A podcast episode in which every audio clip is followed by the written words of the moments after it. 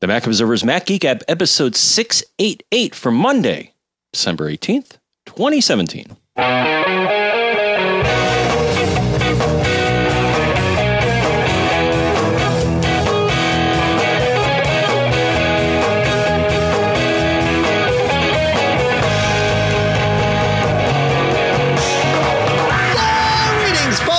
Welcome to the Mac Observer's Mac Geek Gab, the show where you send in cool stuff found, questions, tips. We share the uh, first and last one, and the middle one we try to answer. In fact, the goal is for every single one of us to learn at least four new things each and every time we get together. It's still twenty seventeen, so the number's still four. The jury's out on what's going to be, what's going to, what the, what's going to happen to that number in twenty eighteen. We don't even know. We don't even know. That's that's the future. We we don't uh, we accept time as a linear construct for the purposes of this show. We we we know it's not, but we accept it that way. Sponsors for this episode include Otherworld Computing. We're going to talk about their U S B-C travel dock and their Aura Pro ten S S Ds. But first, here in Durham, New Hampshire, I'm Dave Hamilton, and here in Fairfield, Connecticut, John F. Braun. Would would we say that you were in Fairfield, Connecticut, John F. Braun, at the same time as me? Is, is that like, does that fit with our acceptance of time as a linear construct? My understanding of the dynamics of the space-time continuum is that, yes, this is entirely possible. Okay. All right. Though so it we, could be improbable. It, it could be improbable. I mean, I don't like time. I, I really don't think that time is is a linear thing. I think it's really an abstract concept that we've just all agreed to to see in a certain way so that we can relate to each other.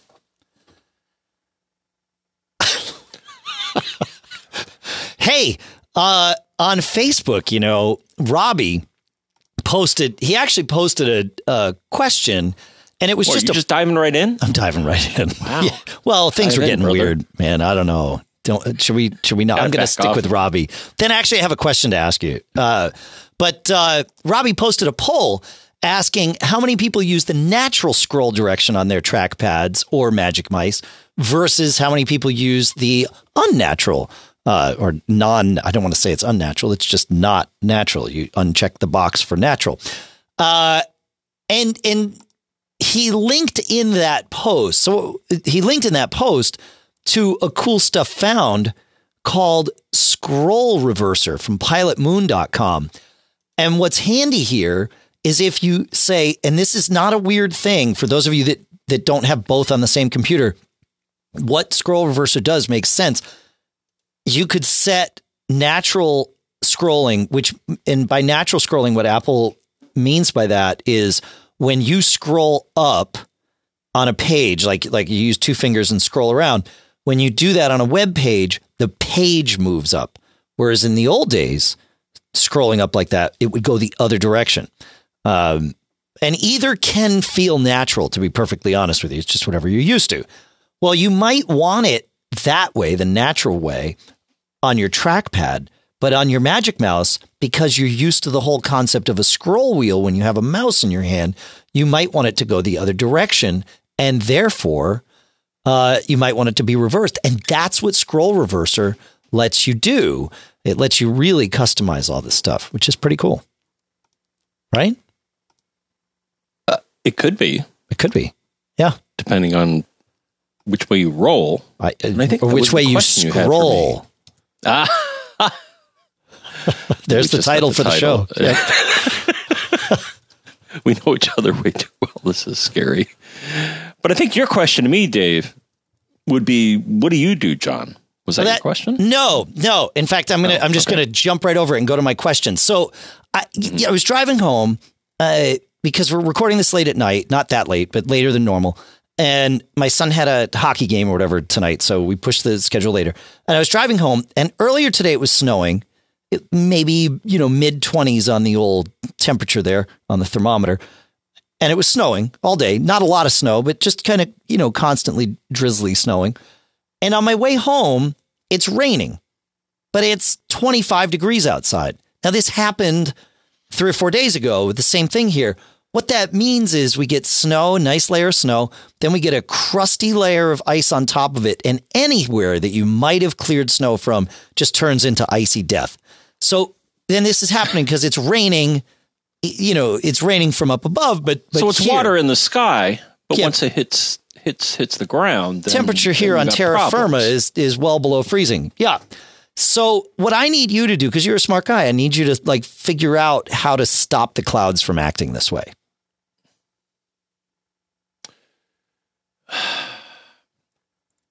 And if you can't do that, can you give us a quick tip on on maybe fixing a bad handbrake rip? I could. I mean, the solution to the, you know, slippery problem is, you know, you have your local, uh, whoever does your roads, you lay down the salt of whatever sort. Yeah, I'm not worried. Well, yes, for the roads. Yeah. But I like I'm talking about like my driveway and every like my decks and everything are just going to be a disaster for the next three days.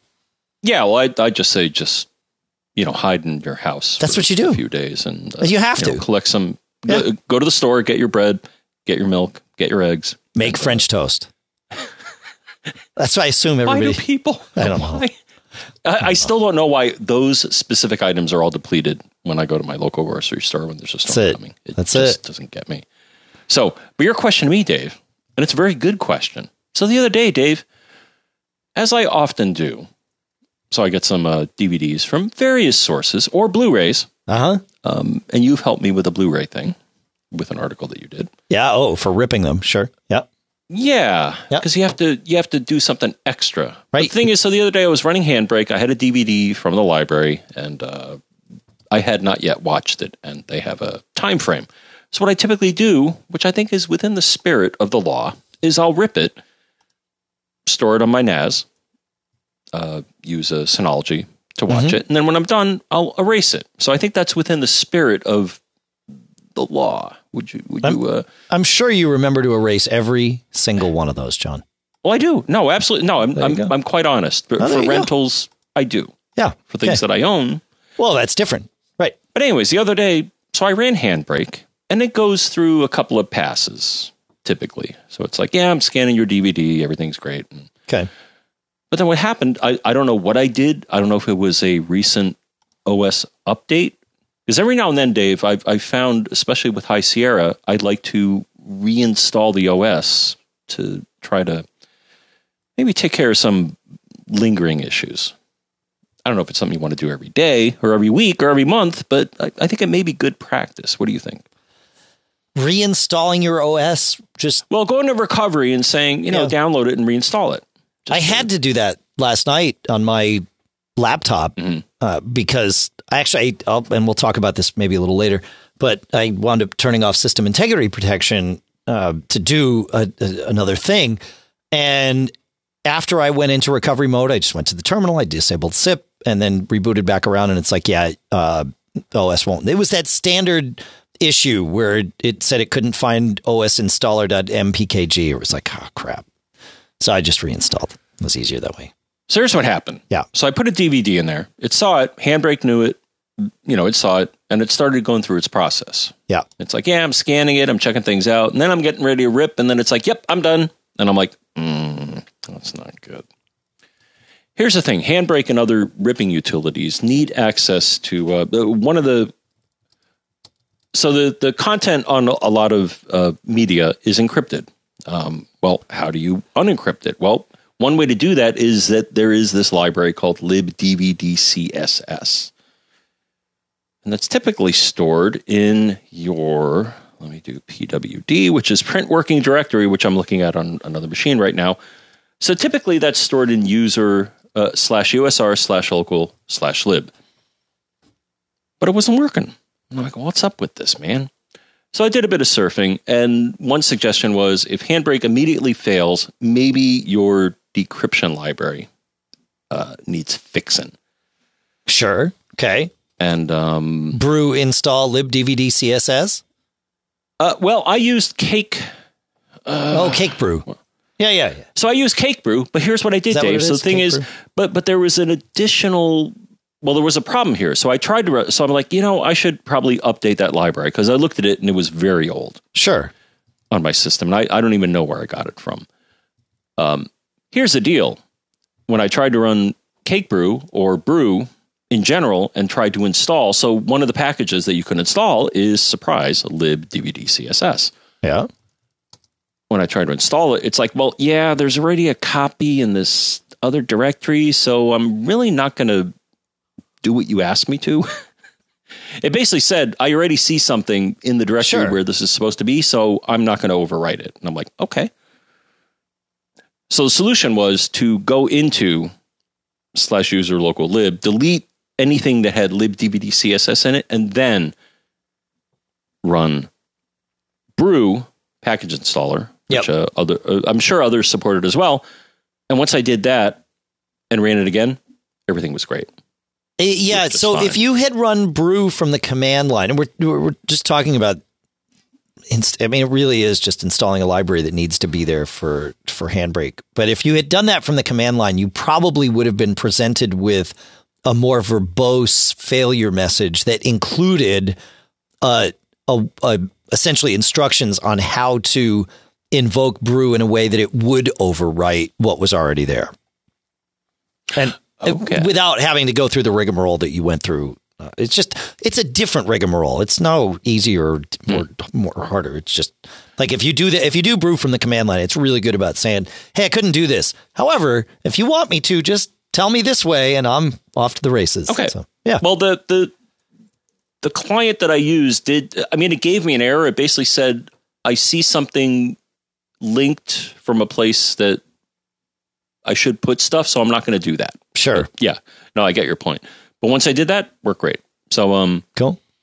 I, I don't know what I did to break it, though. I don't know if it was reinstalling the O S. Oh, I bet reinstalling the current. O S did. Yeah, for sure. Okay, so it, it broke some symbolic link or, or well, some. No, it sounds like it put an old copy of libdvdcss out there that Handbrake didn't like. Mm-hmm.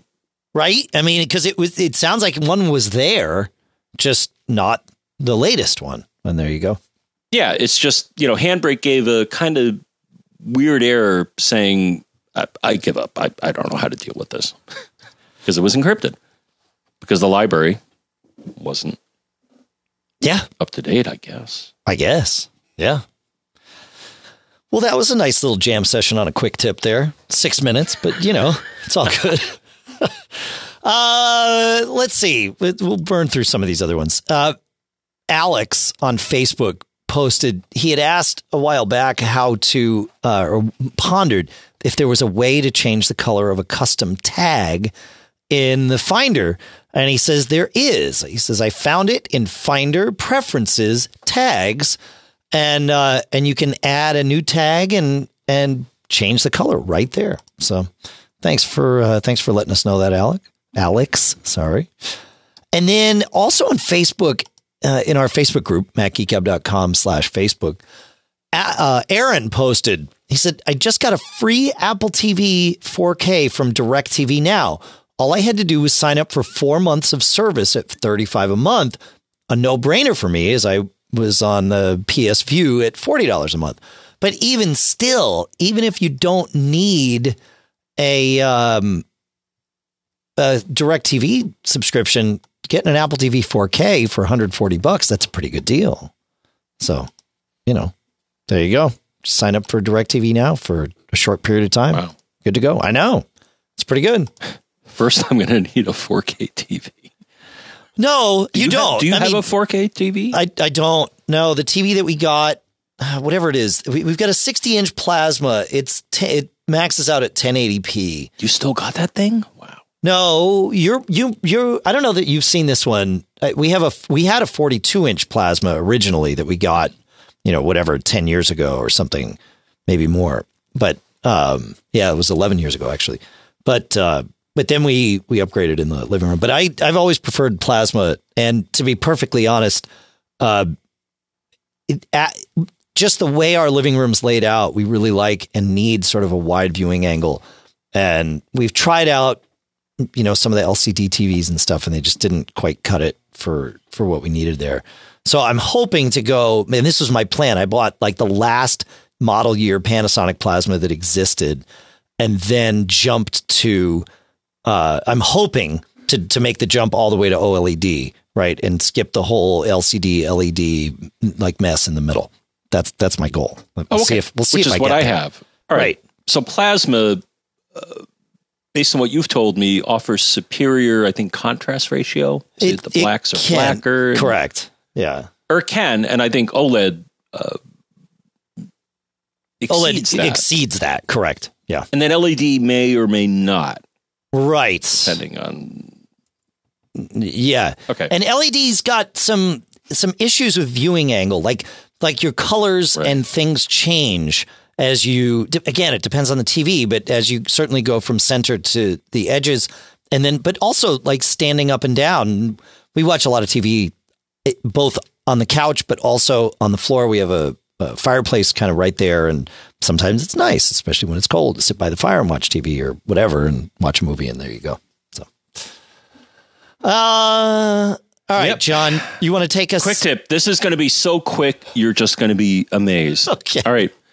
Everyone, if you're a ProSoft Drive Genius fan, I got an email from them, as did many of you, I'm sure. Drive Genius five point one supports High Sierra. Get it. That's wow. It. That's it.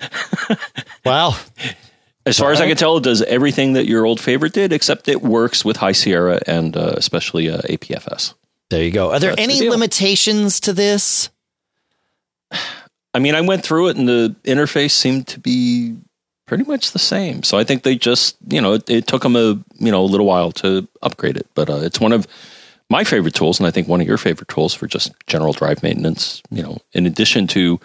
So on the one machine I upgraded on, I didn't upgrade it on the Mini yet, but I upgraded on the MacBook Pro. And uh, it also updates the uh, uh, uh, Drive Pulse. Right. Of course, which okay. is their monitoring utility, which now makes me question. Now, the other thing, of course, Drive Genius introduced recently is that they do malware stuff. So the thing is now I'm wondering if I should be running Malwarebytes, which had its own bout of uh, incompatibilities. And I'm still running it on one of my machines, but I think, do I need to anymore? Because it's kind of, as far as I can tell, it's kind of built into... Yeah, over, well, it's overlapping now. So yeah. the reason that I switched over to Malwarebytes, even though they had some RAM issues, was that Drive Genius didn't work, including their malware detection. So, yeah, all right. I don't know about you. you. I, I I don't know if you've. I don't run any of that or, stuff anymore. It, it slows me down. But are you running? Are, are, are will you choose to run the latest Drive Genius with their malware stuff? Uh, well, no, I generally don't run Drive Pulse because it's ridiculous. Um, it wants to yell at me. No, I, I should, I should, and I will qualify. I know it does that. for for a lot of things. Uh, well, it, you know, the it, thing like, is when I installed free space, it, it yelled. Free space on it. It doesn't yes. like it, it. They have, and I've talked to them about this. Uh, no, I agree with you. They're, uh, uh, their free space calculation is out of control because it wants me to have. On my S S D, it wants me to have like forty gigs free. It's like, guys, the way an S S D works, it's not going to get less efficient at thirty gigs free than it is at forty. You know, That's... yeah. And they're like, no, we have a. They, I have a whole thing. If I'd known we were going to talk about this, I would have like Gee, read. The how, how could you maybe possibly address this? Like maybe put something in the preferences saying, "Don't." Uh, here's the low watermark that I want you to. Yeah, it won't let you set about. your own low watermark. That's right. Yeah. So it's what, ten percent or whatever? They, oh, they have their own thing. Yeah, it's crazy. Or some weird thing. I'm just not even going to get into it. Yeah. All right. Well, that wasn't quick. Um, it was fun. I'm not saying that's bad. I'm not saying that in a bad way. I'm just acknowledging that. Well, the goal is not to be quick. It's to well, be... well, for quick tips, it, you, it usually is. But again, it's like whatever, wherever we go. Uh, Jay writes us with uh, with a quick tip. Says, I was listening to episode six seventy-nine when I heard a couple of recurring questions that I might be able to answer with one submission to Cool Stuff Found. First, the question of a notes app that will sync locally. And second, Pilot Pete's Circus Ponies Notebook dilemma, because it doesn't exist. He says, I love DevonThink, but it's not for everyone. I can't remember this ever coming up on the show before. Another solution is Notebooks, which you will find at notebooks app dot com. Not only is it a handsome app with some unique features, but among syncing options is Wi-Fi sharing. And if you read the F A Qs, you will find detailed instructions for migration from Circus Ponies Notebook. So there you go. Thanks, Jay. That's great. Awesome stuff. All right. Well, uh, you know, we had actually this question came in a couple of weeks ago, but I wanted to give it some time to uh, to fer- to ferment, John. But listener Mark wrote in and uh, and said, my confusion over people's enthusiasm for Plex remains unanswered. Some background, though. We're in a semi-rural town in Queensland, so our internet is pretty ordinary. Using the remote access of Plex, for me, he says, is not possible. So without that on the table, why Plex?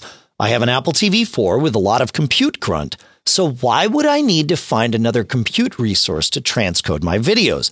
Plex's client-server solution, of course, requires it. The client on your Apple T V doesn't do a lot of heavy lifting. It's all left up to the server, which, if you're running, say, a disk station, might actually be slower than your Apple T V.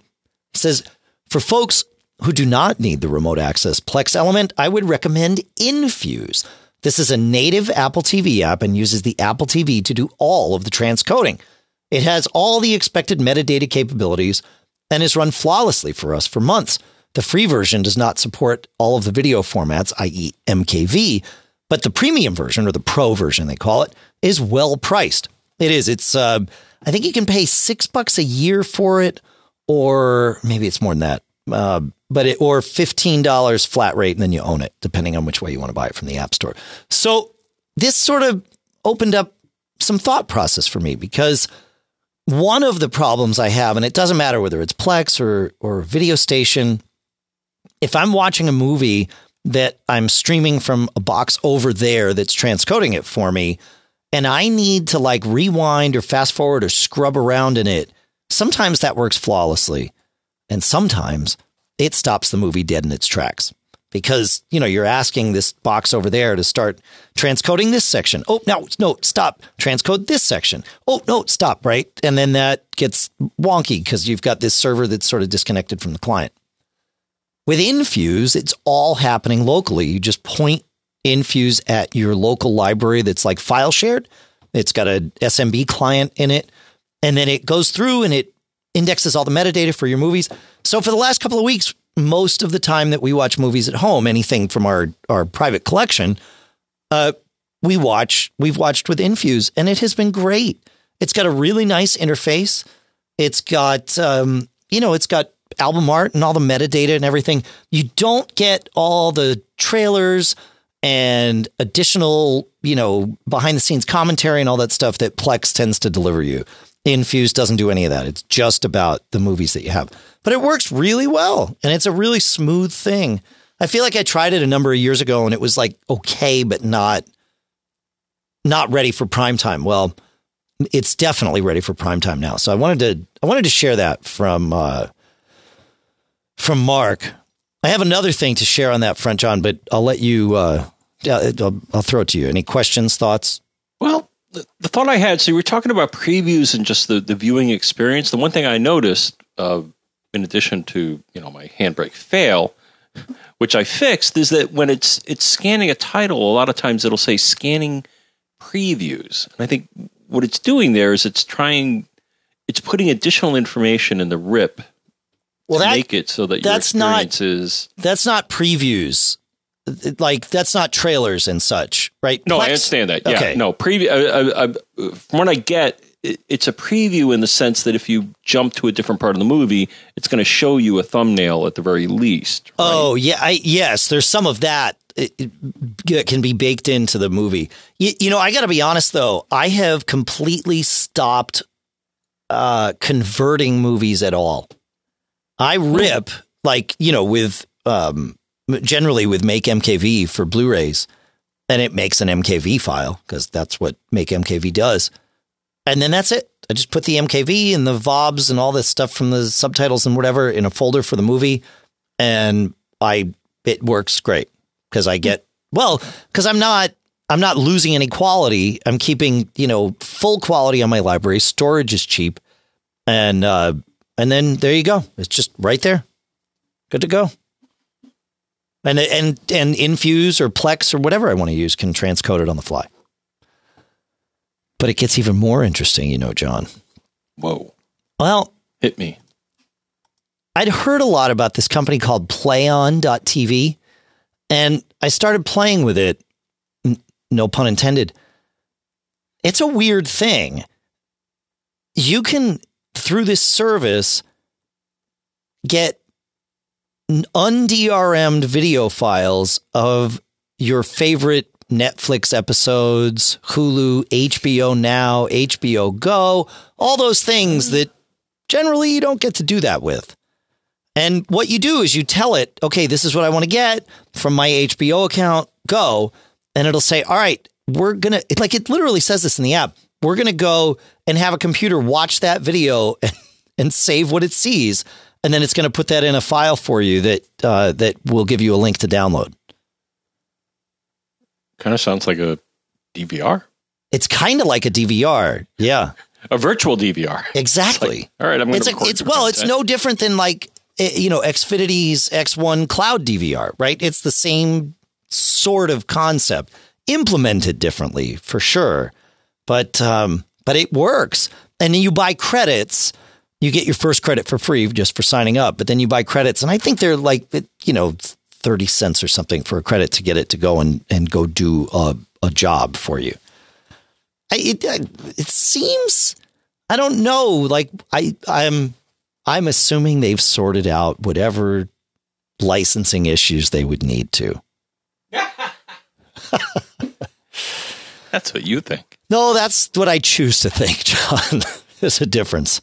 Uh, in the same vein, while we're talking about video playback, Leslie wrote us and uh, and started me down a different path, John.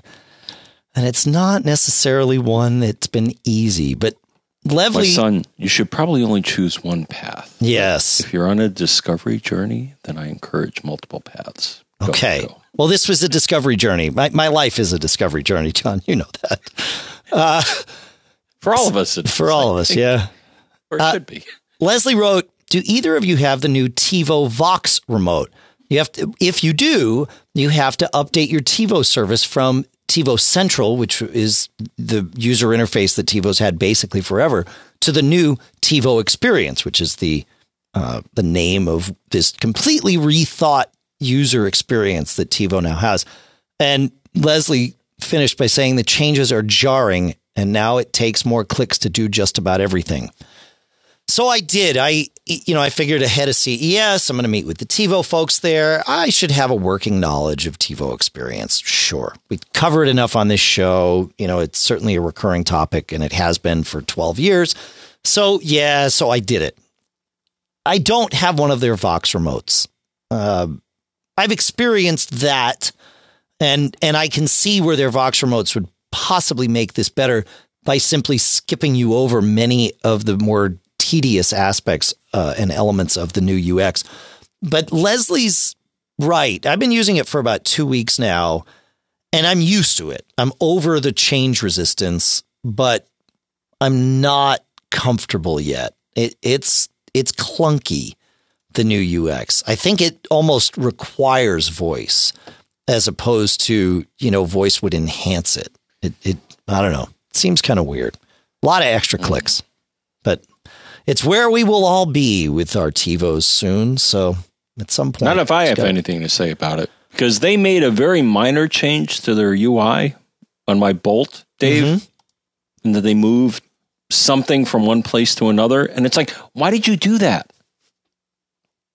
I yeah. think it was like where to find, you know, my to-do list or something, but but they reshuffled the U I for no, as far as I can tell, beneficial reason to me, because it made me sad because I'm like, well, wait, this used to be here. What what happened? Why did you move it?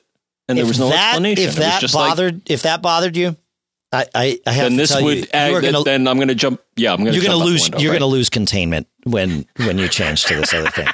But I'm just tell, I'm just warning as a friend. I'm telling you. No, I like, understand. Be ready. I understand. But just them making uh, don't ever make a U I change without warning people, especially with a product that is you know, all about TiVo, U I. dude. Yeah. I mean, two, dude. I mean, TiVo. Their their reason for success is because their U I was so accessible to so many people. I mean, even my, you know, non-tech parents yeah. and my sister get TiVo. So when you introduce a change without warning people, it's it's traumatic. This is so, gonna rock their world. I it, like I may try. I may try it. I mean, I can handle the trauma, but it's like you cannot go back. Well, that I don't like. I mean, it's like oh no, wait, yeah, I, I take uh, that back. I take that back. You can go back. But okay. in order to do it, you have to wipe out your entire thing and lose all your recordings. Which, eh, you know, right. the recordings, I mean, I, I store typically five versions of whatever show I watch. Sure. And I hardly ever rewatch them. It's just kind of a safety net in case I need to look back like, oh, that was that thing in that episode. But I could probably handle that. Yeah. Um, so there you go. Or back it up on an external source, which, you know, is kind of craziness, but uh yeah well yeah they and they like that stuff isn't quite in the new U I. You can't send videos back to it yet. It's not a uh, permanent omission. It's just, you know, right dude, yeah and go. Add one thing here, which just I thought I'd mention because it's in front of me right now. A lot of things you can't pull off the TiVo, so I'm running right now, right but that's I what play on is for, man. Play the thing is I don't want to take a I don't want to deviate. Well, no, I'm I already have. But the thing is, so I'm I'm, I'm running C TiVo right now, yeah. which I think is probably one of the better clients for the Mac. Yeah. We're talking and about pieces of software that'll let you take the things that your TiVo has recorded and pull them off so that you could use them on like your, you know, whatever, your Mac or wherever you want. Yeah. Of course, the thing is, or not, because several recordings with uh, H D content uh, are marked as copyrighted or copy protected. Right. And at least C TiVo honors that. It's like, well, yeah, this is on your TiVo, but I'm not going to let you download it because it has this flag set. And I'm like, mm, all right. Yeah. Yeah. I actually, if, if you're in that boat, I, I highly recommend, like I used, we used to do the whole C TiVo thing and, and all that. Uh, that was very short lived because once we got the TiVo Bolt, and I think your Romeo will do this too. It'll, you can just have it. Oh, no, I got the Bolt. I got the Bolt. Oh, that's right. The Bolt Plus. That's right. That's right. Yeah, yours is is is uh, newer than ours, but um, you can just stream directly to your iPad or your iPhone right from your TiVo. You can even stream live T V. It doesn't matter where you are. So that like that obviated the need for C TiVo for us because it's just like, okay, great, we can just do whatever we want. It's cool. Well, to me, a lot of times if I miss something, the thing is, I found more often than not, if it's a you know a big show.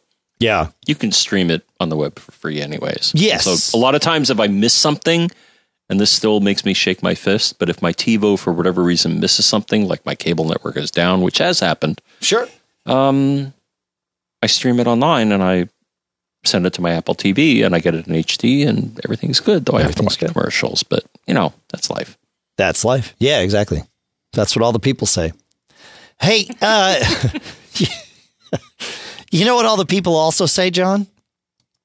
Well, I don't know if all the people say this, but what I say is our first sponsor for this episode is Otherworld Computing at mac sales dot com or now O W C digital dot com. Seems like the same. I mean, it's they all go basically to the same place. So uh, seems like they're transitioning to that. I, that wow, I are they digital? They've awesome. been digital for a long time. Yeah. Well, and, and they've been one of my favorite companies for a long time. And the good news is they don't have to pay me to say that, uh, though I am happy to say it.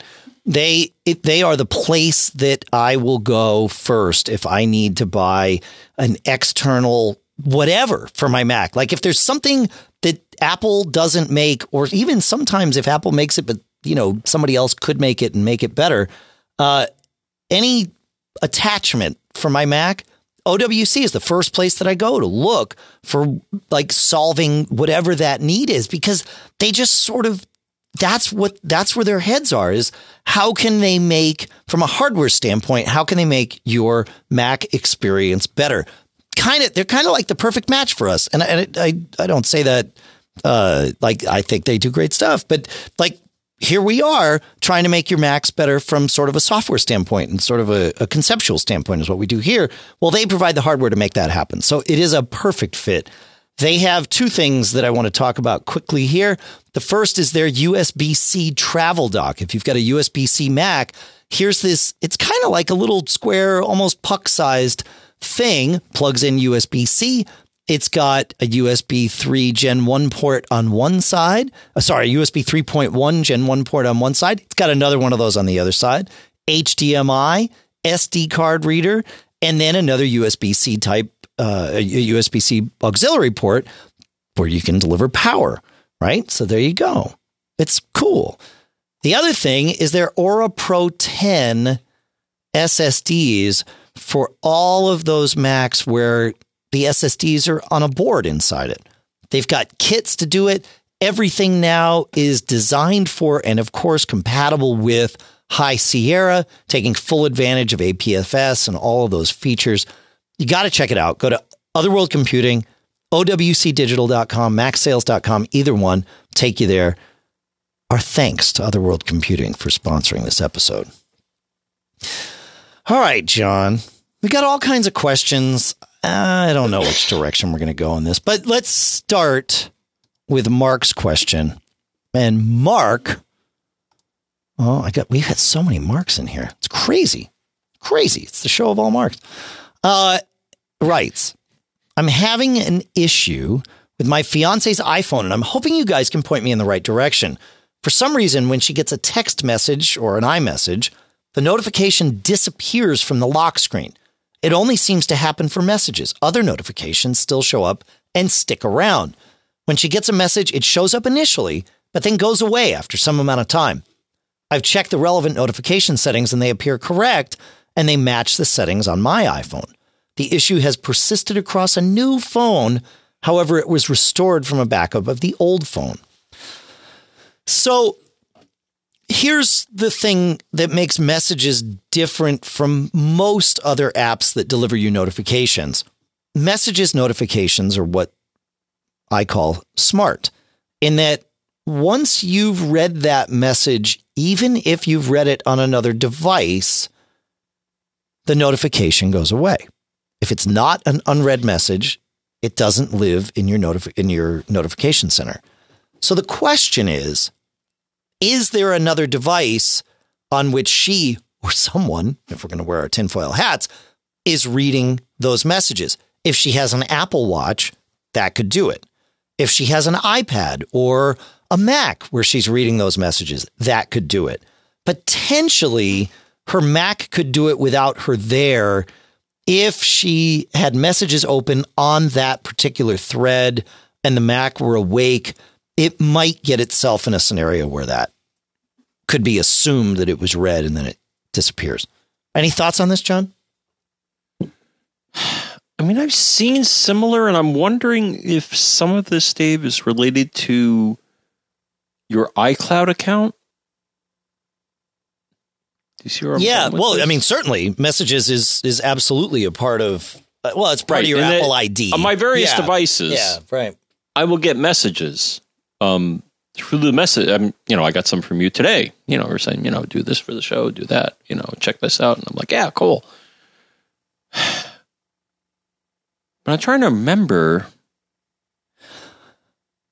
No, I don't think I'm going to offer it. But the thing is, it's, it, it, the, the nature of that has never bothered me. But the thing is, I've never noticed that the alerts have not appeared on my other right iCloud enabled devices. So that, that's, actually kind of, so maybe the process here is that if you acknowledge this on one device, then it wipes it because it thinks it's doing something good for you.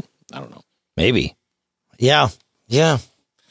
I mean, um, for there the most is, part, I've there... noticed when I get alerts or messages, you know, especially when they come from messages, like, you know, you sent me a couple today, they appeared on all of my devices. Sure. Because I selected that in, um, well, of course, you can select that in iCloud. And, you know, it's buried somewhere. But the thing is, if you're everybody's logged into iCloud, you can have your your messages propagate among all the devices. Oh, that's what they do. Good or yeah. may be bad. Yeah.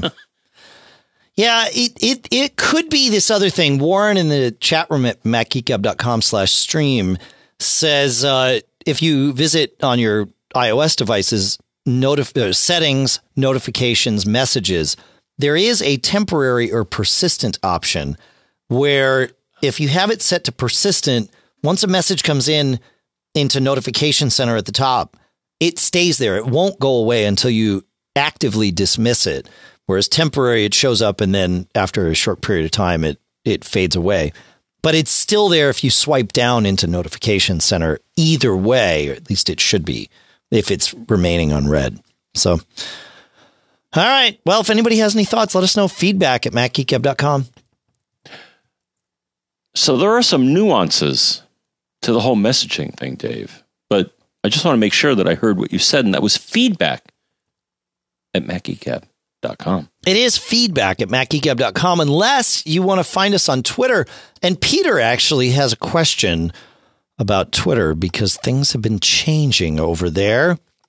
And Peter says, Twitter now allows two hundred eighty characters per tweet, but the share menu of macOS only allows one forty. Is there any way to update that? So, yeah, I, I've I've noticed that there is a way to update that. And now I'm going to be a little bit snarky, uh, but only if you're an Apple engineer, uh, I think. Uh, I no, mean, shake your fist, man, because they deserve this. Well, so it, it, Twitter's. I like, think they deserve what you're going to say, but uh, I'm sorry. Go. Well, it, if you think of a. of macOS as yet another Twitter client, which it is, right? It's just another piece of software that can interface with Twitter without you, you know, going to twitter dot com on, on the website. Of course, you could do that too. But the share menu is just another Twitter client, and every Twitter client needs to be updated to support two hundred eighty characters. They've updated their iOS apps. Twitter has. Twitter has not updated their macOS app. Their native macOS app is still stuck at one hundred forty characters. Apple has not yet updated Sierra or High Sierra, the Twitter client components of those, to... For shame. For shame. Well, I mean, it's only been a couple of weeks, right? it, it, well, no, seriously. I mean, I, I would not expect Apple to prioritize that in an O S update. The way, I mean, the cycle at which O S updates happen at Apple is, uh, you know, things are cemented in, and then they're Q A'd, and then they're sent out. And sure, we could sit and argue that in theory, that lately their Q A process has been a little, you know, less robust, but, um, but y- y- you know, like this would not be something that, if I were the project manager of, of Mac O S, where I'd be saying, oh, we must get that in there. I think they will eventually. I, I mean, I, but I can't say for sure, obviously, but I think they will eventually. But I think it'll probably be, you know, January, February before that, that change is rolled out there. Now, whether or not Twitter is ever going to update their own Mac O S app to support this is sort of the, the big, you know, that's the, well, I guess I was going to say it's the million dollar question, but it's not. It's just a twenty dollar question, right? Because I could buy Twitterific for twenty bucks on the Mac and get that feature. Is that right? I did. Is that what it is? Is it twenty bucks for Twitterific on the Mac? Uh, nineteen ninety-nine. Yeah. Okay. So you save a penny there. So, so you get that penny there. But, um, you know, D- Dave is someone who has done software, and someone who, you know, I still consider myself a software engineer. Yeah. This is just a poor design, because the thing is, if you change the length of a message within a protocol, the client, the, the protocol between the client and the server should be able to adapt to that. You shouldn't have to come out with a new version. So I, I'm not getting why some things don't work. I mean, did they hard code in the Twitter client on Mac one forty characters? Maybe they've hard coded. I don't know. Well, they've hard coded that into every Twitter client everywhere. Because yeah. because the they have to you, warn you, you when you get mm-hmm. to that limit. Right? I mean, the whole size of the U I yeah, I get everything. It. No, yeah. But do, do you see where I'm going here? Is that you can make that kind of dynamic, and part of the protocol is like, well... But it's that's the thing is it's not part of the protocol. It was, it was always one hundred forty characters, and so right. Twitter was never... They, like, when you authenticate with Twitter, it doesn't say, and hey, uh, our... character limit for today is one hundred forty characters. Like, that's not part right. of the handshake. What I'm saying is that a, it, it right? should be transparent. I think it is. The client should say, what's the biggest size you can take? And it's like, here, here it is. And the client's like, okay, cool. Yeah, but you know? that that's what I'm saying is that was never built into the A P I. Right. And because oh, well. it was one hundred forty characters. So, I mean, yeah. Yeah, I, I, I this this couldn't have been written to be dynamic given by any app developer because Twitter's A P I doesn't expose that. Okay. I'll, I'll accept that. It's a fault of the A P I, but you know, thing is, I mean, you see what I'm saying? You can pull it off easily.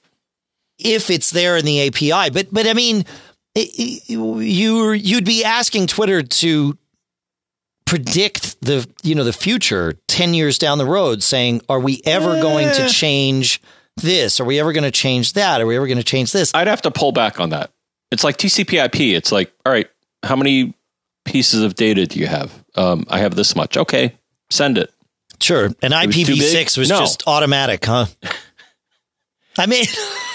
Right, right. Like you, they, there's certain givens that you just have to be able to uh, to, to have everyone assume. Pers- uh, no, I get it. Per- personally, yeah. I don't think it should have ever been an issue if their original design intent was to have a flexible message size. But apparently, that was not one of their. That was never design their, intents. No, their design intent was exactly the opposite. Was fixed message. Well, it was size. We want to be S M S like.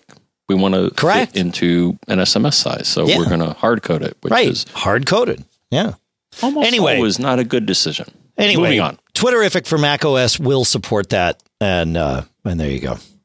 Uh, I alluded to this earlier, John. Joe writes in and asks. He says, "I'm battling a High Sierra install." Having some issues with causing system pauses. Not really hangs, though occasionally it will get to the spinning rainbow. Uh, he says, opening activity monitor will occasionally show that B D L daemon is using a lot of C P U, and I notice frequently software update D is as well, at least briefly. Interestingly, often background windows, activity monitor, for instance, will continue to have screen changes, but windows are frozen and sometimes the mouse freezes as well with the spinning rainbow.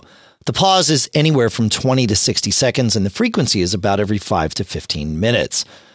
And he goes on to talk about a few other things. Uh, he says uh, the C P U use seems to grind to zero rather than being tied up. Uh, But yet I still can't do anything with the system. So this is an interesting thing. Um, we've all experienced things like this, some of us more frequently than others. Every one of these is going to be uh, potentially unique. In his case, B D L daemon or daemon uh, is a piece of Bitdefender's antivirus for the Mac. Antivirus software by its nature gets in your way. It's scanning everything that's happening. Uh, if you've got some app that's doing a big index somewhere, maybe Dropbox, even like those two things can sort of, you know, create a perfect storm together because Dropbox is indexing. And as Dropbox is reading stuff, Bitdefender's in there reading right along with it, the same files, making sure everything's okay. And it can it can sort of swirl up and and it can cause problems like that. I don't run antivirus software on my Macs for this very reason. And it's what we were talking about before. Uh, but, uh, you know, there are plenty of proof of concept pieces of malware out there. So, you know, you got to pick your your place on that risk continuum. But um, but I, my advice, if you want that to go away, is to turn off Bitdefender and, you know, live with that. I do have more to add to this, a completely different direction, in fact, John, but I'll, I'll throw it to you first. My only reflection is that, um, so we did, um, you may recall, Dave, we, we did look at a, uh, a Bitdefender product recently, or I did. Oh, yeah. Uh, their oh. box product. Right. Which included the uh, uh, Bitdefender software, and I noted as well that it seemed to suck down the Suck down the uh, processor. Yeah. Um, the good news, um, which we will report the results when it happens, is that they introduced a new version of both their hardware and software, which will hopefully uh, alleviate these problems, which I pointed out to them in not so subtle terms. I'm like, dude, it's sucking my processor. So um, we'll see if they can uh, improve. The, the, it sounds like they, they are on the road to improving uh, the performance of their uh, daemon, which I noticed, and uh, and both their box. So uh, stay tuned. Yeah, it, it really, I didn't want to make this about Bitdefender. I, I mean, it, the, the... No, it's a general point. But that's it. It's just a gen... Yeah, and, and the way Joe went about this was right. When your system slows down, if you can, launch activity monitor, see what's going on. If that's not giving you any indication, launch console, maybe see what's going on there. I, um, in general, my twenty eleven MacBook Air has been performing actually very, very well uh, with High Sierra, much better than it ever did with, with Sierra. But there are times when it sort of gets itself tied in a knot. There are two processes, Spin Dump and Tailspin D. These are Apple processes that monitor your system. If an app tells one of them to take a sample of what's going on, they certainly will. But otherwise, they sort of sit there and aren't triggered unless one app starts using a lot of C P U. And then it fires up these processes to take a sample of that uh, so that, you know, there's some history of what happened when and when this app sort of took over. The problem is that Spin Dump and Tailspin D use quite a bit of C P U on their own uh, yeah. to do this. So if you've got an app that's been using a lot of C P U, correctly or incorrectly, and then Spin Dump decides, hey, that app's been using the C P U pretty heavily for a minute, maybe a minute and a half. I'm going to fire up a process and I'm going to sample the heck out of that thing. Suddenly, you now have three processes competing for your system resources. You've got the one, and then you've got Spin Dump and Tailspin D. These are two things that fire up from Apple. So I set about figuring out, and I've looked at the logs that these things spit out, and they're, you know, generally worthless for me. They just tell me, yeah, this one process got really gung-ho. It's like, well, yeah, I know. And then you got in its way to tell me that this process was gung-ho. Didn't want that. So Uh, I did some digging, John, and I found I, you could do this manually, but I found a, a, a script on GitHub that basically what it does is it goes into both system library launch agents and system library launch daemons, launch daemons, whatever you want, and renames plist files in there uh, after it unloads them. So it turns them off and then it, it renames them so that they can't come back. Uh, I presume an O S update would would sort of, uh, uh, you know, require you to run all this again. The, I'll put a link to these scripts in the show notes, but I, I got to warn you, these scripts, if used by default, will probably turn off things that you really want to have on. Uh, they, they're sort of built to turn off all of Apple's background stuff. And you might want, say, screen sharing on, or maybe you want photo analysis D to run. All these things, it's going to try and turn them off because they've just sort of put them in there by default. But uh, so I went through and I, I sort of stripped these things out, except for com dot apple dot spin dump d dot plist or com and then com dot apple dot tailspin D. I guess it's not spin dump D, it's just spin dump and then tailspin D. And uh, I had to disable system integrity protection for this script to run because you're modifying system files, and that's what system integrity protection is there to to prevent. So you you would, you know, disable S I P, which you have to do in recovery mode, and then you boot into recovery mode, you launch the terminal and you type C S R util space disable, and then it turns it off. And then you go run this, you got to reboot back in, then you go run this script, then you come back around and and you can turn system integrity protection back on, back on once you've disabled this stuff. But now when I wake up my MacBook Air, it just wakes up, and there's not like, there's processes that fire off and do their thing, but Spin Dump and Tailspin aren't trying to like log every one of them. Um, it used to take ten minutes for Spin Dump and Tailspin to finish sometimes after I would wake up my Mac, and, and that's now a thing of the past for me. So, so I've, I've put a link, I'll put a link in the show notes for, for this. I put it in our chat room too, but beware, beware, but it, I, I think it's a good thing. I don't need those things running. I don't think. What do you think, John? What I think is in general is you, you should have some tool, either activity monitor or my favorite, Dave, is iStat menus. Yeah. So when your system is slowing down, you can identify where the heck is it happening? Because a lot oh, of times yeah. it's not entirely obvious. It well, could that's be, that's how I got here, right? I mean, it, yeah. Th- yeah, it could be your disk, exactly it that. could be your RAM, it could be your, uh, it could be one of several things. But these tools will help you identify it, because I still got to say, when,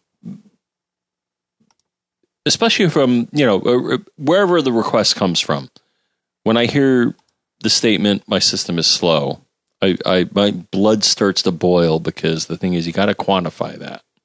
Right. Right. And most of our listeners do that, in that they're like, well, you know, it happens here and there, like this.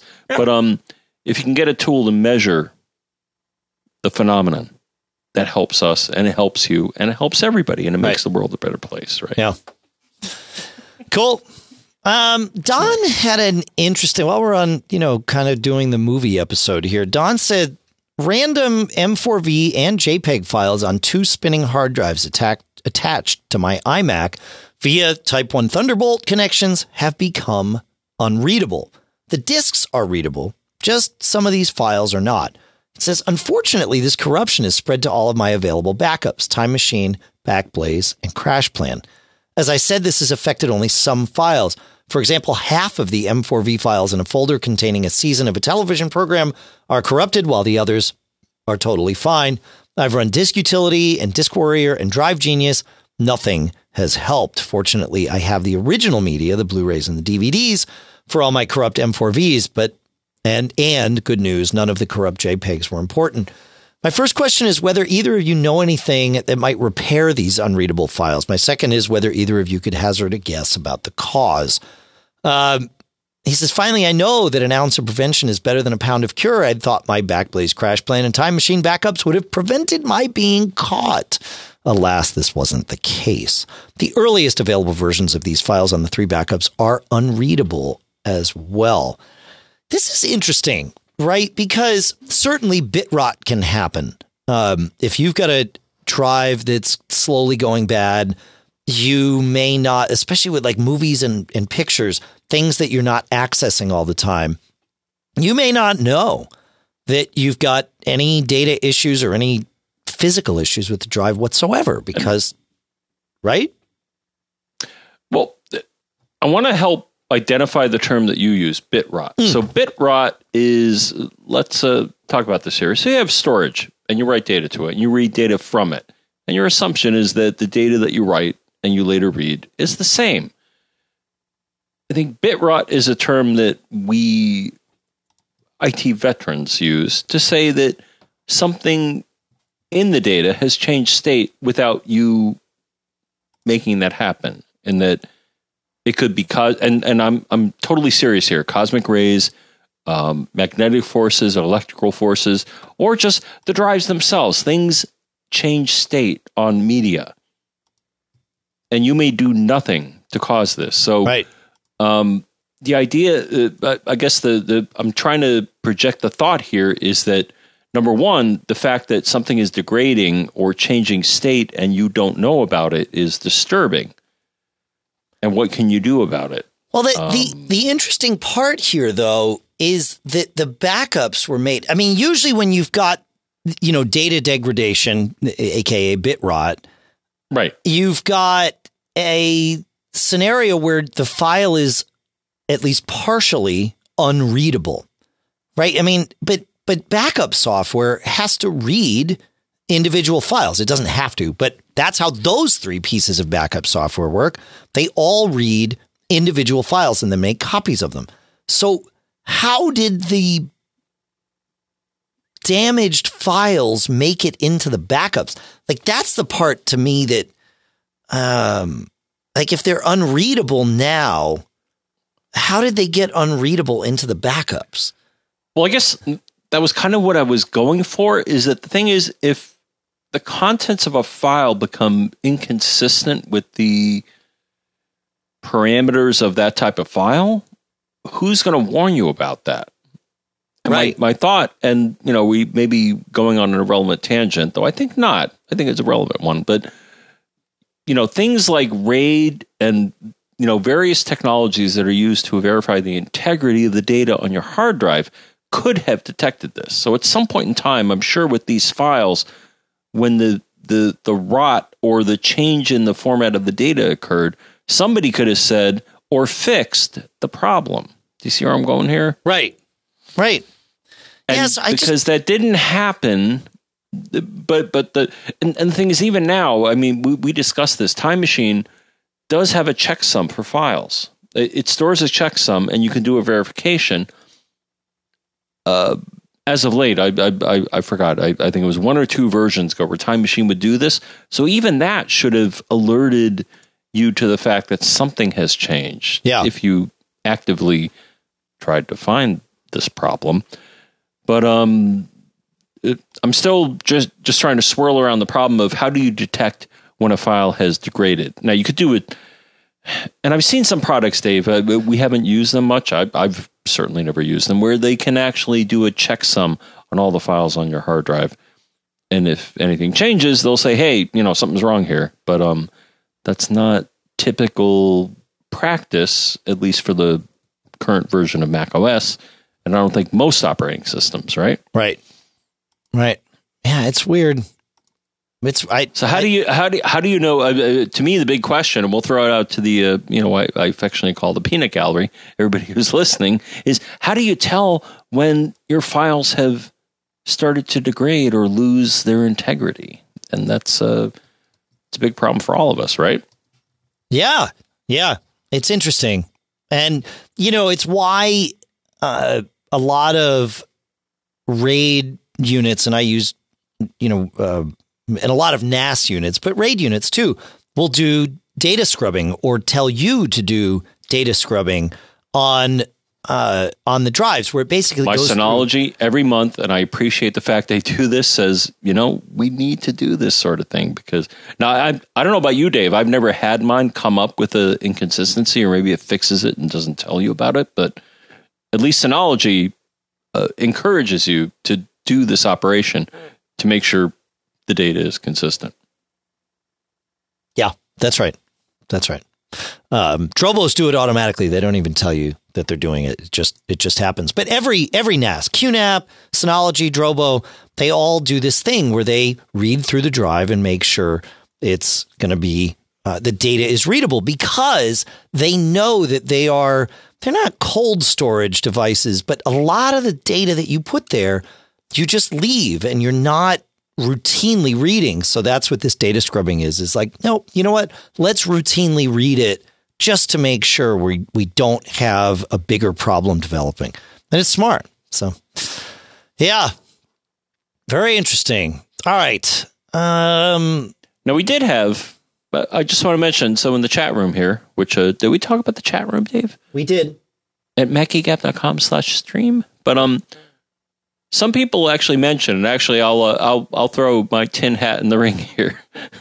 um, memory may get corrupted, in which case you read a file, memory gets corrupted, and then you write it out, and you write out bogus data. Um. That wouldn't Based corrupt. Right. That wouldn't do it. No, because it, it like that. You're not rewriting the file on the source disk. It, it like the file got corrupted there. And then I saw that comment in the chat room, but but it doesn't make sense. Right. Because you're not um, like that would mean that the data on the backup is different from the data on the source drive. But it sounds like in this case, they're both the same. It's gotten the damaged data. It's just weird that a backup. Like that, none of these backup packages caught the fact that they were having trouble reading this data. That's where it gets kind of wonky to me. Yeah. Though I, I, I mean, I get the memory argument to a certain extent. So our friend Brian made this, but, um, you know, what if you read data and you don't have E C C memory? So E C C is error correction code, I think. And I think typically Mac systems do not use the E C C feature of RAM. They just... Right. Yeah, that's just read. Again, it's just I mean, we're talking about bit rot E C C memory, I don't think it fits into this conversation. Uh, I think it fits into a, a potential source of corruption, but yeah, no, I'm kind of with you. I mean, I just but, um, like, unless you're reading from the, the disk and writing back to it, I don't see how the type of RAM that you have could, could cause this. Okay. I guess yeah. the key thing is, you know, what is the source of the corruption, I guess, is, is the mystery mm-hmm. that we are all dealing with. And it's like, it could be bad RAM. It could be a bad hard drive. Well, yeah, it's a bad hard drive. I, I don't think, I don't want to send people on wild goose chases. I don't think it's bad RAM. I, I am certain, in fact, that okay. it's a bad hard drive. The question is, how did it well, yeah. get from the bad hard drive to the backups? And that's, that's what we don't know. Mm-hmm. I mean, that, that right. that's what BitRot is, right? Is it, the data is going bad on the storage. So, yeah. Hey, um, Warren had, uh, had, well, he had an interesting question again over on our Facebook group, mac geek hub dot com slash Facebook. Um, it, we were talking about mesh networks and Wi-Fi and all of that.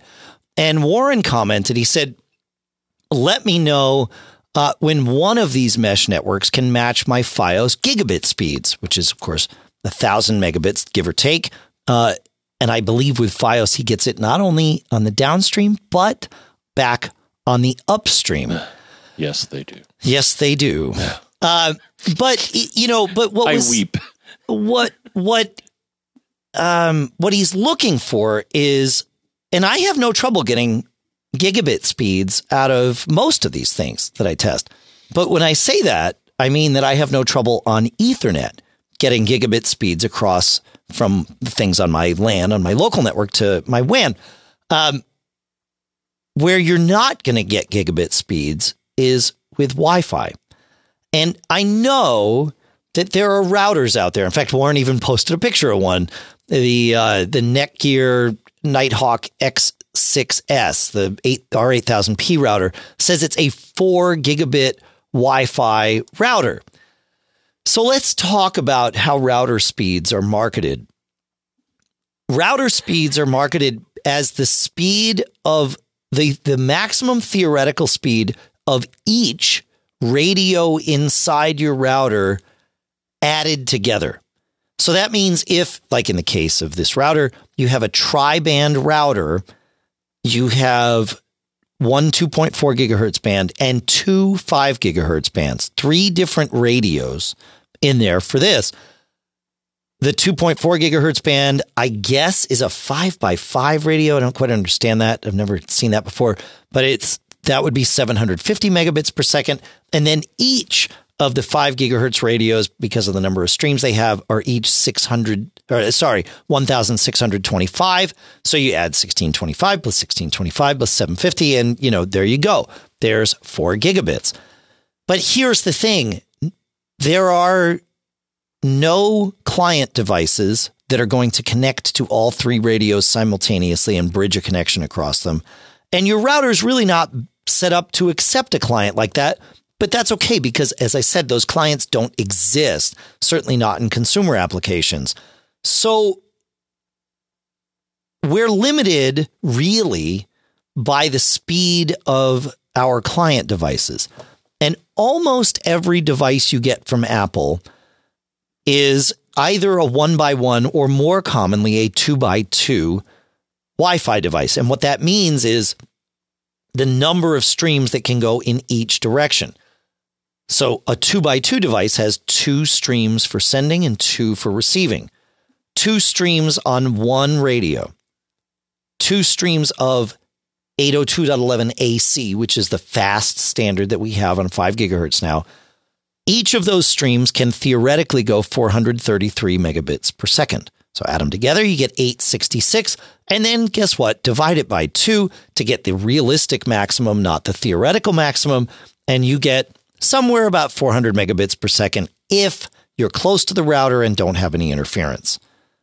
That's the fastest that your clients can do. I believe the iMacs, and I know the new MacBook Pros have three by three radios. So four thirty-three times three is thirteen hundred. Cut that in half and you get your, you know, you're going to get probably about six hundred megabits per second out of those things, maybe seven.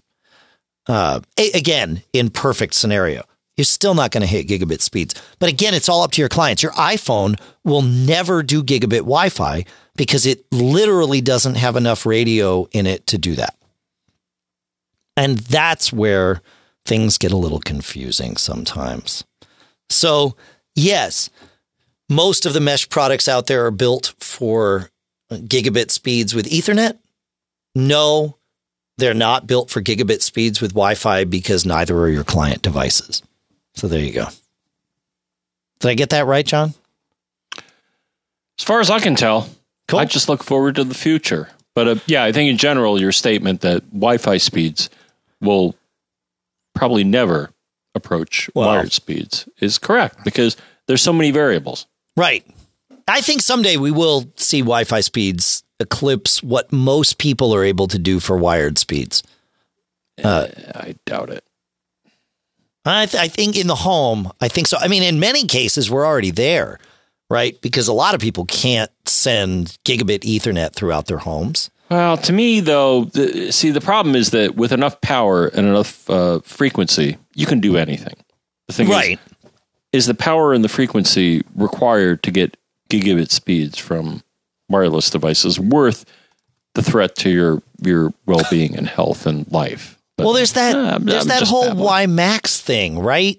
Isn't that the one that goes like, no, no, no, that that um, that's getting, isn't that? Oh no, there was there was a. It's not why Max, it's the other one. I can't remember. eight oh two dot eleven A D A, no, is it A D? Is that what it is? That what A D I'm thinking of? Is A D is purportedly close to gigabit Wi-Fi. That, and I think it's on a weird band, like some. I, I forget. It's some weird frequency that I'm like, what are you doing? It's the there? sixty but, um, gigahertz spectrum, I think. Yeah, is where sixty A D gigs. Lives. Yeah. And I'm like, what? But I think you go there. I think it'll I think it'll do multi gigabit is what it's built to do. Well, I guess it could. It yeah. doesn't kill you first, but um we're going to learn about that at C E S, I'm sure. Yeah, I'm sure you're right. Yeah, why, we already saw it last year we, with Brian. I mean, we already saw. I mean, I I was with the T P-Link guys and they were like, "Yeah, here's our, you know, next gen product." And uh yeah, it's got the crazy crazy frequency and crazy throughput. And I'm like, hey, cool. Yeah. Yeah. The only thing is higher frequencies mean that in general, unless you jack the power up, your distance is going to be limited, right? So that's just my right. worry. Oh, is no. Are we gonna, yeah. This- are we going to fry our brains in, in, in order to get higher bandwidth on our on our toys? And yeah, absolutely we will. It. No, we all think it's worth it. Yeah. All right. Go. Um, Where are we at? Let's see. It, it, Abel, again, also from Facebook. We had some great stuff on Facebook this week. Uh, let's see. Abel bought a new switch, a T P-Link switch, actually. And it was one of those smart switches. And he said he had all kinds of problems. When he introduced it into his network, he was getting packet loss. Uh, it caused his work V P N to drop. Uh, and he said he didn't do any configuration. He assumed the defaults were okay. And he asked, did anybody have any trouble? He dug into it a little more deeply and realized that the switch was giving itself an I P address that was in use by another device, I think, Abel's router on his network. Uh, he said the documentation of the switch said that it was set to one ninety-two dot one sixty-eight dot one dot one. Turns out the switch was set to one ninety-two dot one sixty-eight dot zero dot one. And that was the same address that his router had chosen for itself whenever he set that up. And therefore, the uh, the two devices were trying to claim all the same packets. And that's not a good thing. That's not how things work well. So it it's just a reminder to anybody that goes from using dumb switches to smart switches, or anybody that has smart switches, that these things need an I P address on the network too. That's generally how they're configured and addressed. And so just, you know, just remember. So thanks for that, Abel. Sorry you had to go through it, but thank you for sharing so that the rest of us can remember this when we get there. It's good stuff. Yes, Mister Fa- Braun. Well, I, I found it interesting because I would think some device on the network, like your router, would warn you when another device tries to claim the same I P address. And actually, even even further. Wait, wait, wait. Dave, slow I've down. Had... I'm going to ask you this question. How? Yes. How would your router warn you of this? Uh, I mean, your Mac can tell you. Like, if you're if some if another device is uh, is is you know using or trying to use the same I P address as your Mac, your Mac will actually throw up an error message and say, right, the device at this M A C address is trying to use uh, this I P address. But I mean, if you don't have a display Good. on your router. No, excellent point. And if your router is set up so it has your email address and can send you alerts and stuff like that, depending yeah, it, on the smart router. It couldn't send you an alert if it's got if it's something's trying to use its I P address. Can't talk yeah, on the network. Unless the goes to the internet, which is probably connected to, but no, oh, no, I, I get what you're saying. Point. Oh yeah. The router does have the other. Right, right, right. It could try and do it that way. Yeah, yeah, yeah. No, that's good. But it's, um, no, it's a good point is that, again, I would think that, uh, you know, most operating systems and routers and other pieces of equipment, if they see somebody else trying to claim their address, will try to cry for help. Now it may not always get to you, right? Which I think is your point because you don't have a channel. Right, there's no uh, yeah. for that sort of thing. There's no console. But, um, yeah, you know, again, like macOS, if you, if you try to throw something with the same I P on a network that somebody else already has, it's going to tell you. It's like, dude, you yeah. know, somebody else already has this, and here's their M A C address, and it tries to help you diagnose the problem. But um, no, yeah. it's a good point because I have one of these smart switches, and I, I, I guess the, the thing you keep in mind is that the, the, a lot of smart switches, in addition to things like our our pal Eero Dave, they need an I P address on the network. Right. I mean, right. I see that when I run Fing or something like that, I'll see, or, or even their own utility, it'll be like, oh, well, here's one of your satellites and here's another of your satellites and here's their I P address. I'm like, that's cool. Yeah. Yeah, for sure. All right. But, um, we, we've got some tips to go through that I want to burn through yes. pretty quickly just because, burn. well, I think they're good tips and, you know. Set the burn. Yeah, that's good. Um, let's see. Where are we here? I got to get the right ones up. So John noted, uh, he said in six eighty-seven, where am I here? Oh, yeah. Uh, in MacGeekab six eighty-seven, you were talking about installing a hard drive in an older MacBook Pro. When I replace drives in MacBook Pros and iMacs that don't have the stock S S Ds, I always have to reset the P RAM on the machine before it starts acting normally.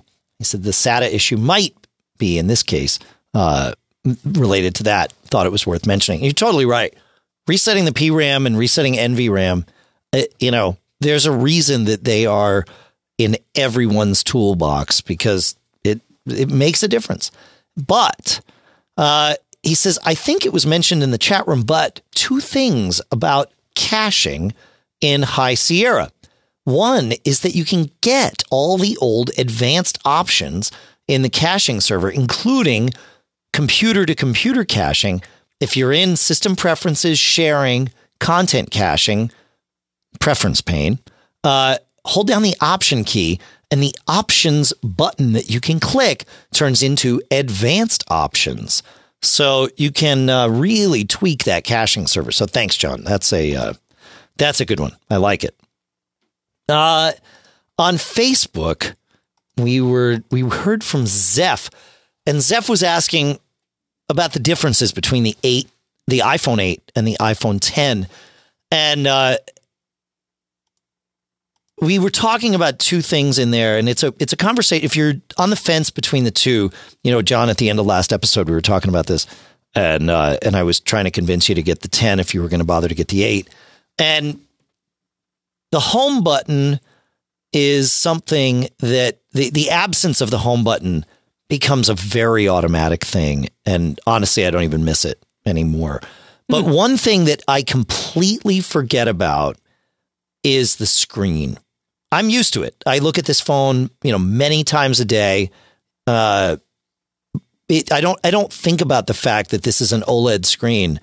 And when I show anything on my phone, it could be an email, but certainly a picture or something to anybody in my family. The first comment they make is, man, that screen. Holy cow. Like every single time it, it becomes no. the conversation as opposed to, hey, okay. look at this thing, you know, so just wanted to make sure we we wrap that up. Okay. Yeah. I'm going to challenge you because the, okay. I, I've seen talk of this here and there, but there's a talk of burn-in on that screen. Uh, is there a burn-in on OLEDs? Okay. I mean, I'm not seeing any burn-in on this, but...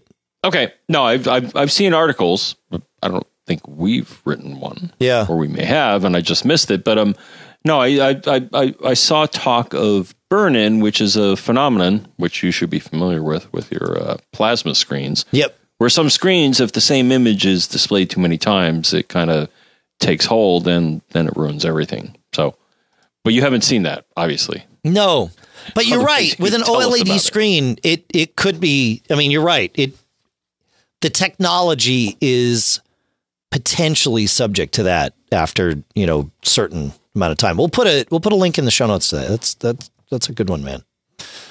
Um, but OLED, right. as far as I know, is the superior at the moment other than burn-in technology. Yeah, yeah. at at the moment, yeah. Uh, you want to you want to take us to Chris quickly, John?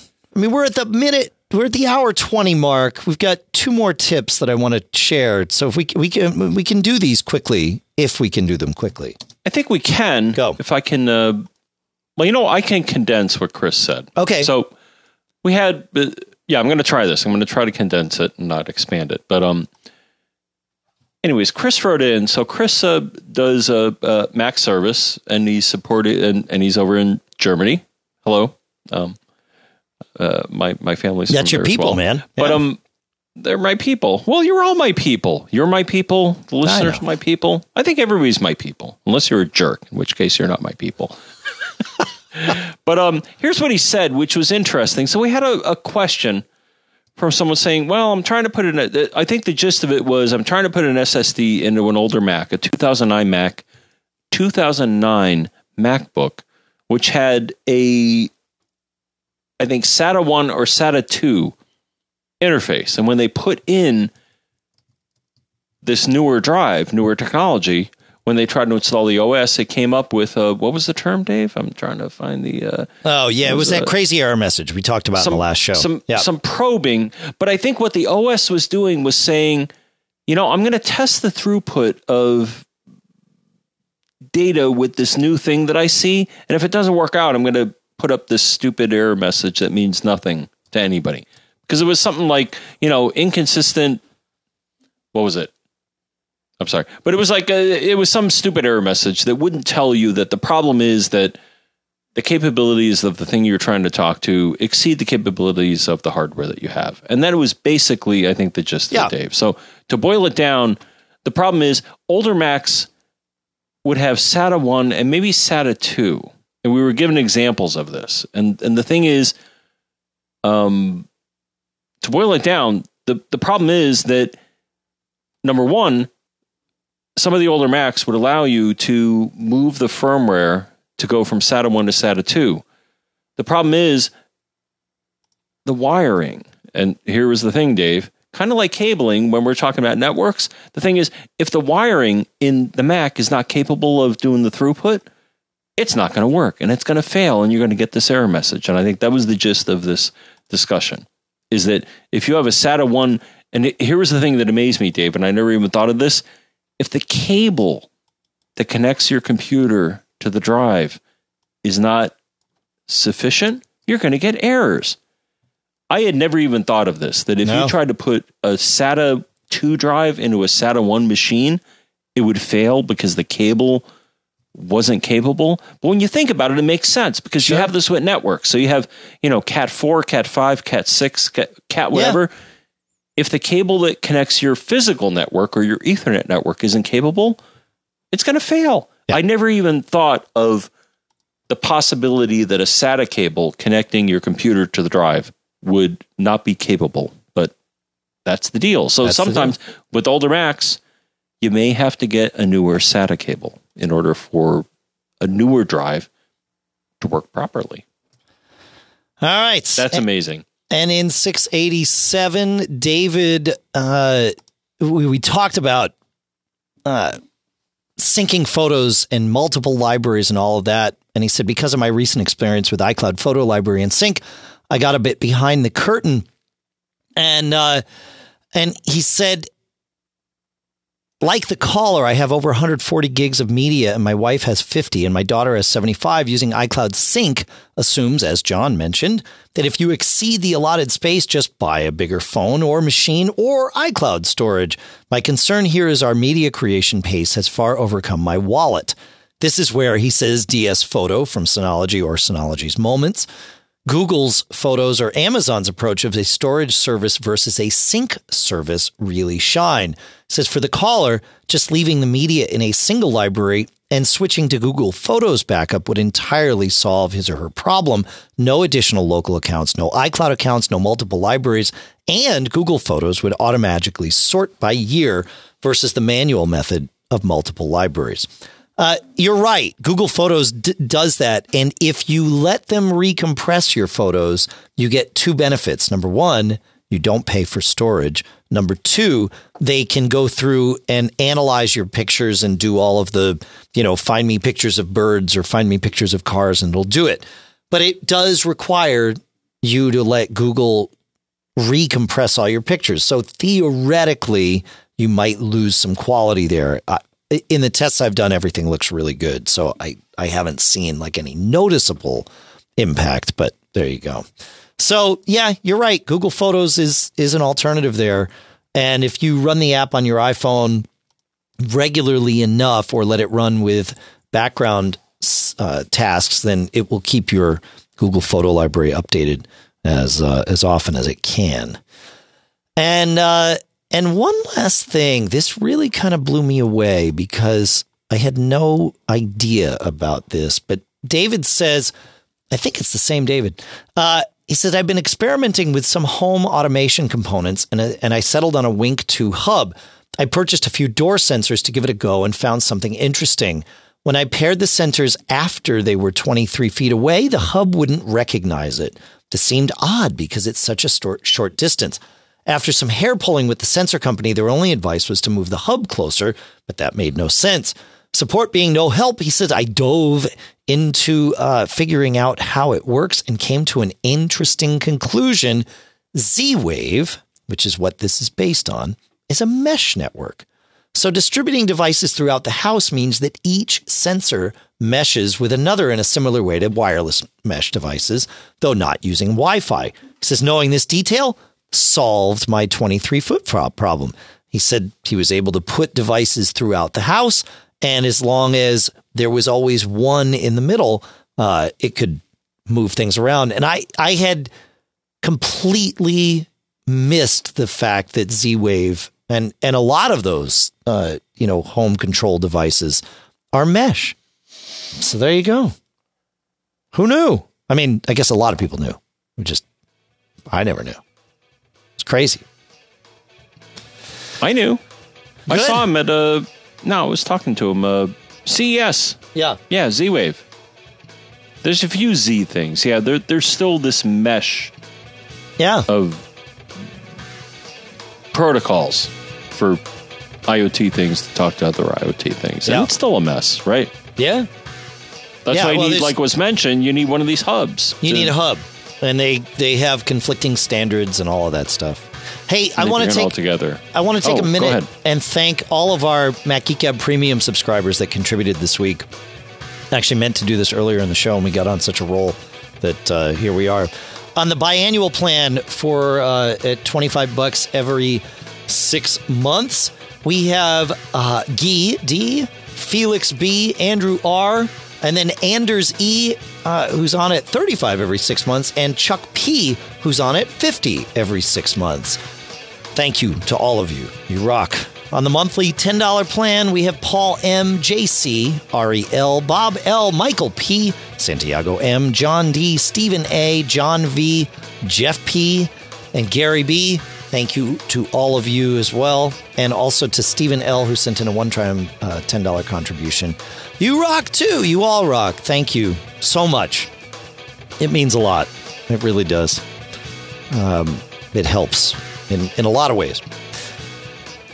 That's uh, that's all we have for today. We told you how to email us. You premium folks can email us at premium at macgeekab dot com if you want. We told you how to find us on on uh, Facebook, and there you go. Uh, I do want to say one thing, though, John, and I'll, I'll say it to you as well as to uh, everybody. Uh, to you and, and to a lot of you, I say Merry Christmas. And I hope, because I think this is, the, in fact, I know this is the last episode we're doing before Christmas. Uh, I know a lot of you are celebrating Hanukkah now. Or were. Or uh, whatever you celebrate, yeah, Dave. There you go. Hey, so it's the it. holiday season, and I don't believe there's anything wrong with saying that. Because there's lots of holidays. Hey, everybody have a good time. There you that's, go. That's that's my that's my theory. Uh, same. Everybody have a good time all the time. Uh, Get together with family, friends. Um, try to avoid the uh, severe weather uh, that we often see in the Northeast, but even the rest of the country. It's yeah. crazy out there. It's crazy. What's going on? It's crazy. All right, folks. We will uh, we will see you next time. I want to thank Cashfly at C A C H E F L Y dot com for providing all the bandwidth to get the show from us to you. Of course, our sponsors, which O W C we heard about earlier. Smile at smile software dot com. The Barebones folks at barebones dot com. Got a couple new sponsors coming up, too. I hope you have a good week. Whatever it is you're doing, whatever it is you celebrate, have fun. But there is one thing I do want to make sure. It's three simple words. They're important, though. While you're out there having fun, make sure that you don't get caught. Made up.